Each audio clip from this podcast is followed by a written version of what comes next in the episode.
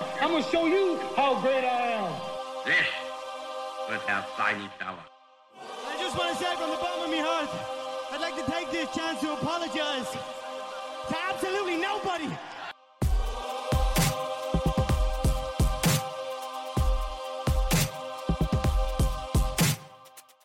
All right. Uh, Merry Christmas and welcome to How to Take Over the World. This is Ben Wilson. I uh, I love Christmas. I love the holiday season. And growing up, I loved it when TV shows would do a Christmas special, and I love it when podcasts do it. So I thought I would do that. I would come out with a Christmas special episode. Uh, hopefully, you can listen while you're opening presents or enjoying your Christmas dinner. And if you don't celebrate Christmas, then I hope you enjoy it all the same. So I'm going to do a short, just two three minute story about the true Saint Nicholas, who's the inspiration for Santa Claus. And then I solicited some questions on Twitter, so I'm going to answer some listener questions. So let's jump into it. Um, first off, who was Saint Nicholas? So Saint Nicholas was an early Greek Christian. He was born in 270 AD, and he lived in the city of Myra in the region of Lycia, which is in Asia Minor, essentially the modern state of Turkey. So he was a Greek who lived in what is now Turkey, and he was a Christian and he was a bishop. He came from a very wealthy family, but he dedicated his life to being a priest, to being religious, and to giving away that wealth that he inherited from his parents.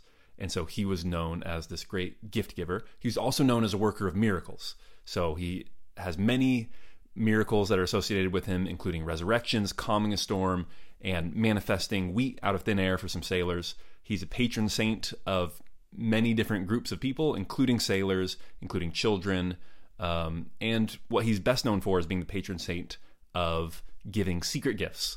So there are many different stories of him giving little gifts and secret gifts to people, but the most famous of them is uh, about this man in Myra who was a successful businessman, but unfortunately lost everything um, and so was terribly impoverished. And he had three daughters. And so he couldn't afford a dowry for his three daughters. A dowry was back in the olden days, actually, in some places of the world, dowries still exist. And what it is, is it's a price that a father has to pay for someone to marry his daughters. Um, it's complicated why that happens, but in, in, certain civilizations and cultures, it's considered more of a burden to have another woman to have to take care of. Um, I didn't say it. Okay, this don't get mad at me. But so the the father has to pay a dowry in order for a woman to get married. Okay, so he wasn't able to afford a dowry for his three daughters, which meant that they were probably going to have to work as uh, women of the night, shall we say. And St. Nicholas saw the situation, didn't want them to have to do that. And so he has all this money. And so he secretly gives a dowry payment in the middle of the night to this father. The most often told version of the story is he throws a bag of gold through this man's window. And so he does it one night for the oldest daughter, he does it another night for the second daughter. And then the next two nights, the father waits up all night trying to catch this person who is being so generous towards him. And finally, he finds St. Nicholas as he's leaving the third golden bag for the third daughter to have a dowry. And St. Nicholas, you know, makes him promise to not tell anyone that he was the one who'd been giving these gifts. You know, presumably the the father does not keep that promise because we all know now St. Nicholas is actually the giver of the secret gifts.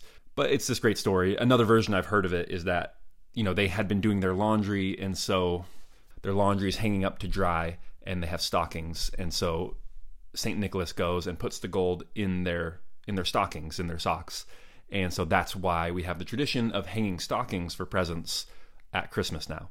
And so over the years, you know, the figure of St. Nicholas kind of changed and transformed and became what we now have as the modern Santa Claus. Many of the things that you know about Santa Claus are very different from what would have been true of St. Nicholas. You know, very unlikely that he would have worn uh, red robes with white frill or black boots He's neither particularly fat and jolly nor particularly little like an elf. He didn't live at the North Pole, like I said. He lived. He was a Greek living in in what is now Turkey. But the the common thread is that he is this giver of secret gifts. And so there was a celebration on St. Nicholas's Day, which used to be on December 6th, I believe. Um, but then that eventually got moved to December 25th to coincide with Christmas, with the celebration of the birth of Jesus Christ himself.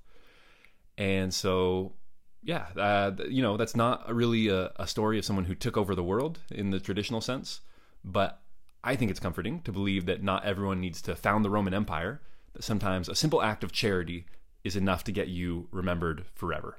So there you go. That's a uh, brief summary of the story of Saint Nicholas. I hope you enjoyed it on this uh, on this great Christmas day.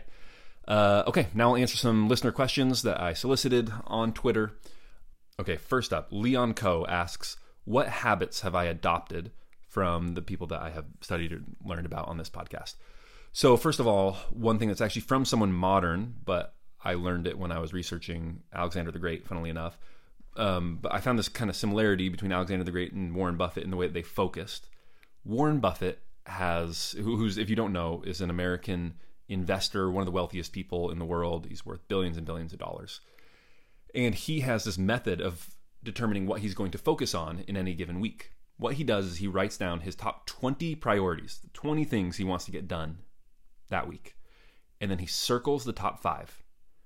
And then the question is, what does he do with the other 15? What does he do through with 6 through 20? And you might think that he puts them on a list entitled, I'll get to him sometime, or to do when I'm done with the other five. But he actually puts them on a list entitled, Avoid at all costs. And that's because he thinks he can focus on a maximum of five things in a given week.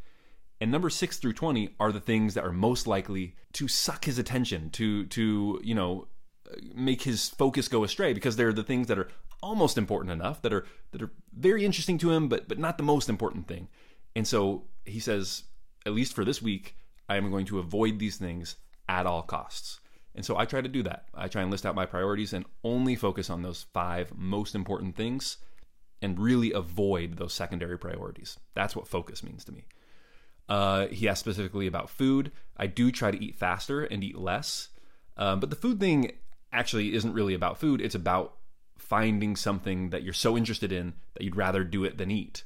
And so I do try and use that as a litmus test in terms of what I focus on.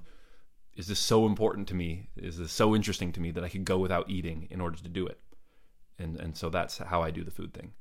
Um, I do try and take cold baths, not cold. I find cold showers torturous and less effective than cold baths. So I think you get more bang for your buck and it's just more enjoyable. I can really psych myself out to to you know jump in my cold plunge and just be cold for a, a couple minutes.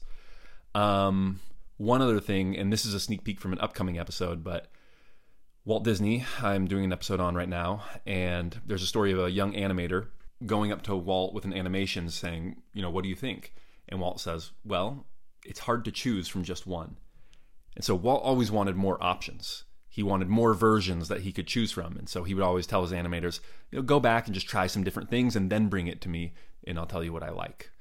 And so I've been trying to do that more with people who are doing work for me of even if I think it's pretty good, okay, could we see it a different way just so that we know what else we could be doing before we make a decision?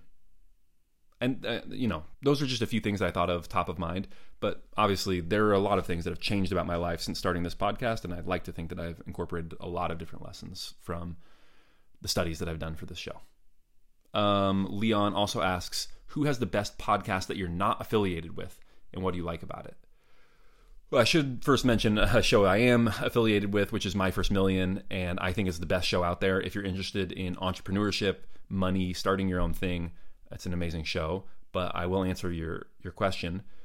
Of the shows that I'm not affiliated with, I would say Fall of Civilizations podcast. It's a podcast about what it says it is, uh, ancient civilizations that that fell, and he digs a little bit into why they fell and what caused their collapse.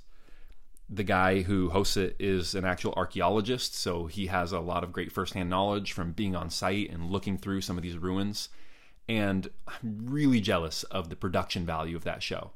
Uh, they just incorporate some really interesting sound elements from getting native speakers of some of these languages uh, that are often nearly dead. There are very few speakers left in the world, and they will find one and get them to read texts um, from the time period that they're talking about. So if it's the fall of the Aztec Empire, you know they will get some of these writings and get people who can speak these, these nearly dead languages to, to read what they wrote. And they're able to incorporate music from the time period and different sound how it would have sounded to be there at the, at the time of the collapse of the civilization. So it just sounds amazing and the topic is something that's really interesting to me I think it'd be interesting to a lot of people who listen to this show. So I highly recommend the Fall of Civilizations podcast.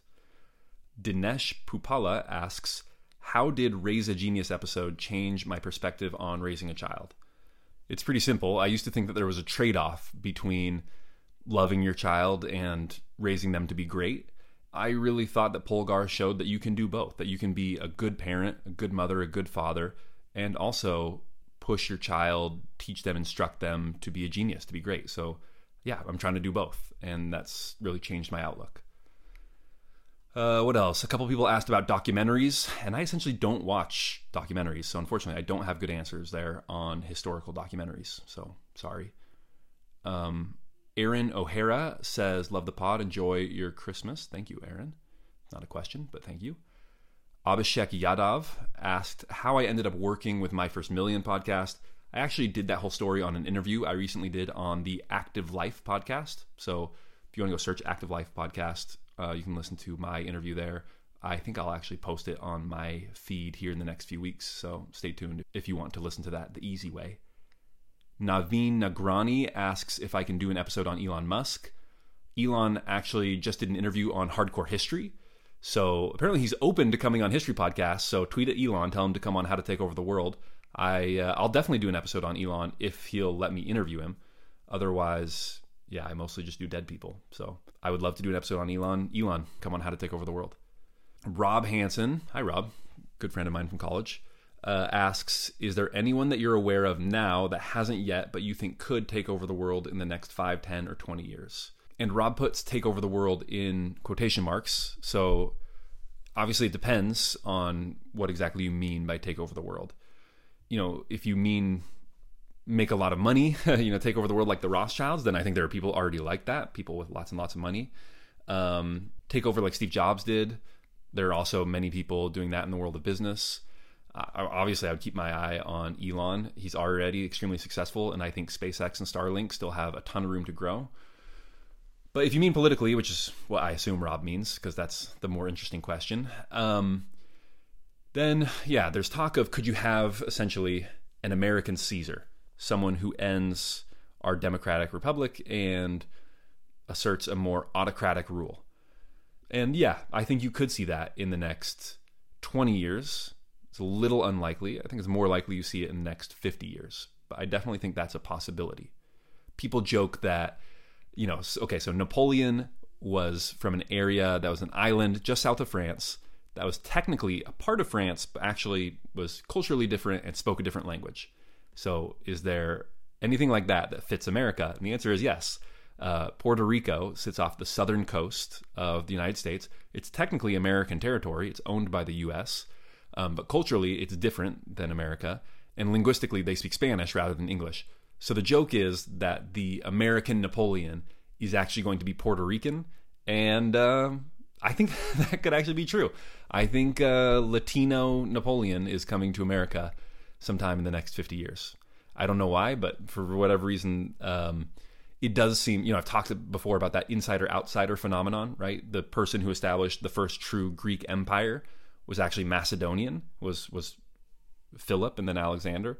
And so I think you could see something where the first American Caesar is um, like Latino American. That wouldn't surprise me. Not sure why that matters, but um, I, I, just think it's funny, and I, I do think it's possible anyway. And, and then one one more way to to think about this is that sort of the base level of political organization tends to expand and contract. So, you know, over time, it will go from city states, so a very small level of political organization, up to nations and then to empires. And then those empires tend to collapse and you go back down. Uh, and actually tends not to go back down through nations, but to fracture, and you see city states again. And so I think we're living in an era of a vast global American empire, and I would not be surprised to see that empire um, start to crack up a little bit and certainly exert less influence than it is now, and to see more organization around cities and cities becoming the dominant form of political organization. And so then I think that will lead to more powerful and colorful characters who are less constrained by the many checks and balances of a very large democratic republic. So you could see lots of little mini Caesars running around and, and people taking over the world um, you could see more monarchs, more uh, absolute rulers than you see right now. Eddie Lee asks, loved the Rothschilds episodes. What other families would you consider examining on how they took over the world? Um, I considered the Waltons, so Sam Walton, the founder of Walmart, one of the biggest corporations in the world, but ultimately that was really just one founder, and then his children inherited the company. So the families that I thought about looking at, I also think are extremely successful and really interesting, are the Borgias, who were a, a family, a, an Italian family of aristocrats, priests. You had some popes that were Borgias. Um, they're really interesting. The Medicis, similarly, an Italian family in Florence. Um, great businessmen, great political leaders. Um, that, that's a story I'll tell someday. The Darwins are worth looking at. People know of Charles Darwin, the theorist behind evolution, but there are actually many famous scientists in the Darwin family, and it's interesting how they were able to do it across multiple generations. And then the last family that I think of are the Churchills.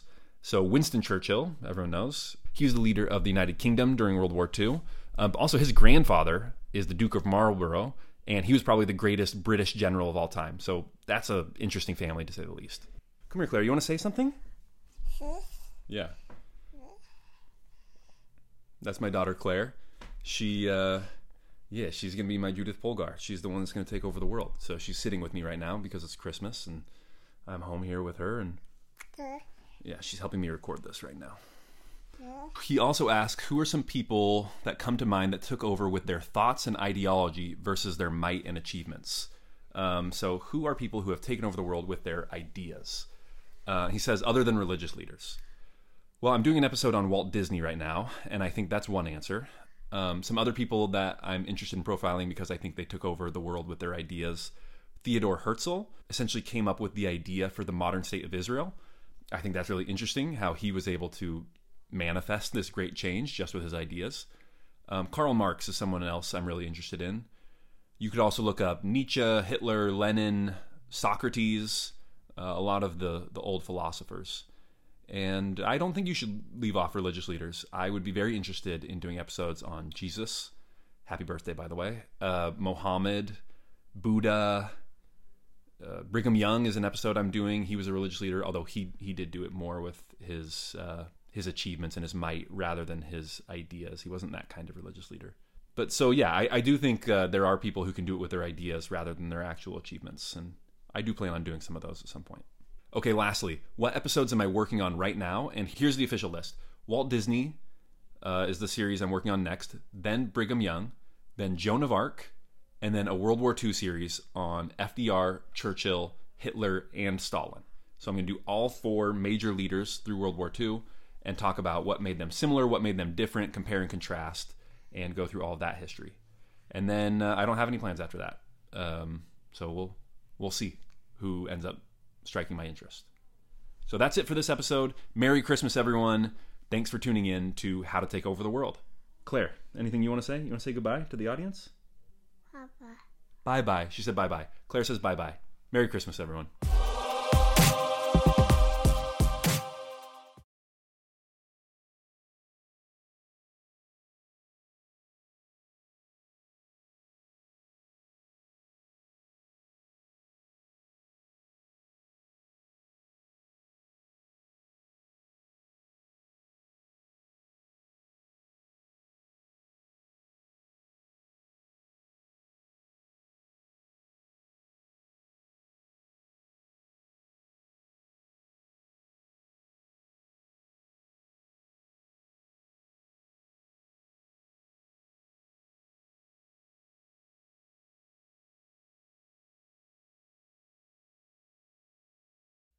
In the 1970s, John Todd burst onto the evangelical scene with a shocking tale. He claimed to be a former witch involved in a then unheard of secret organization called the Illuminati and urged Christians to prepare for a violent world takeover.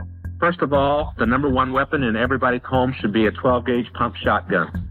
Hear the amazing story of one of the originators of the modern day conspiracy theory. From Magnificent Noise and Sony Music Entertainment, this is Cover Up, the conspiracy tapes.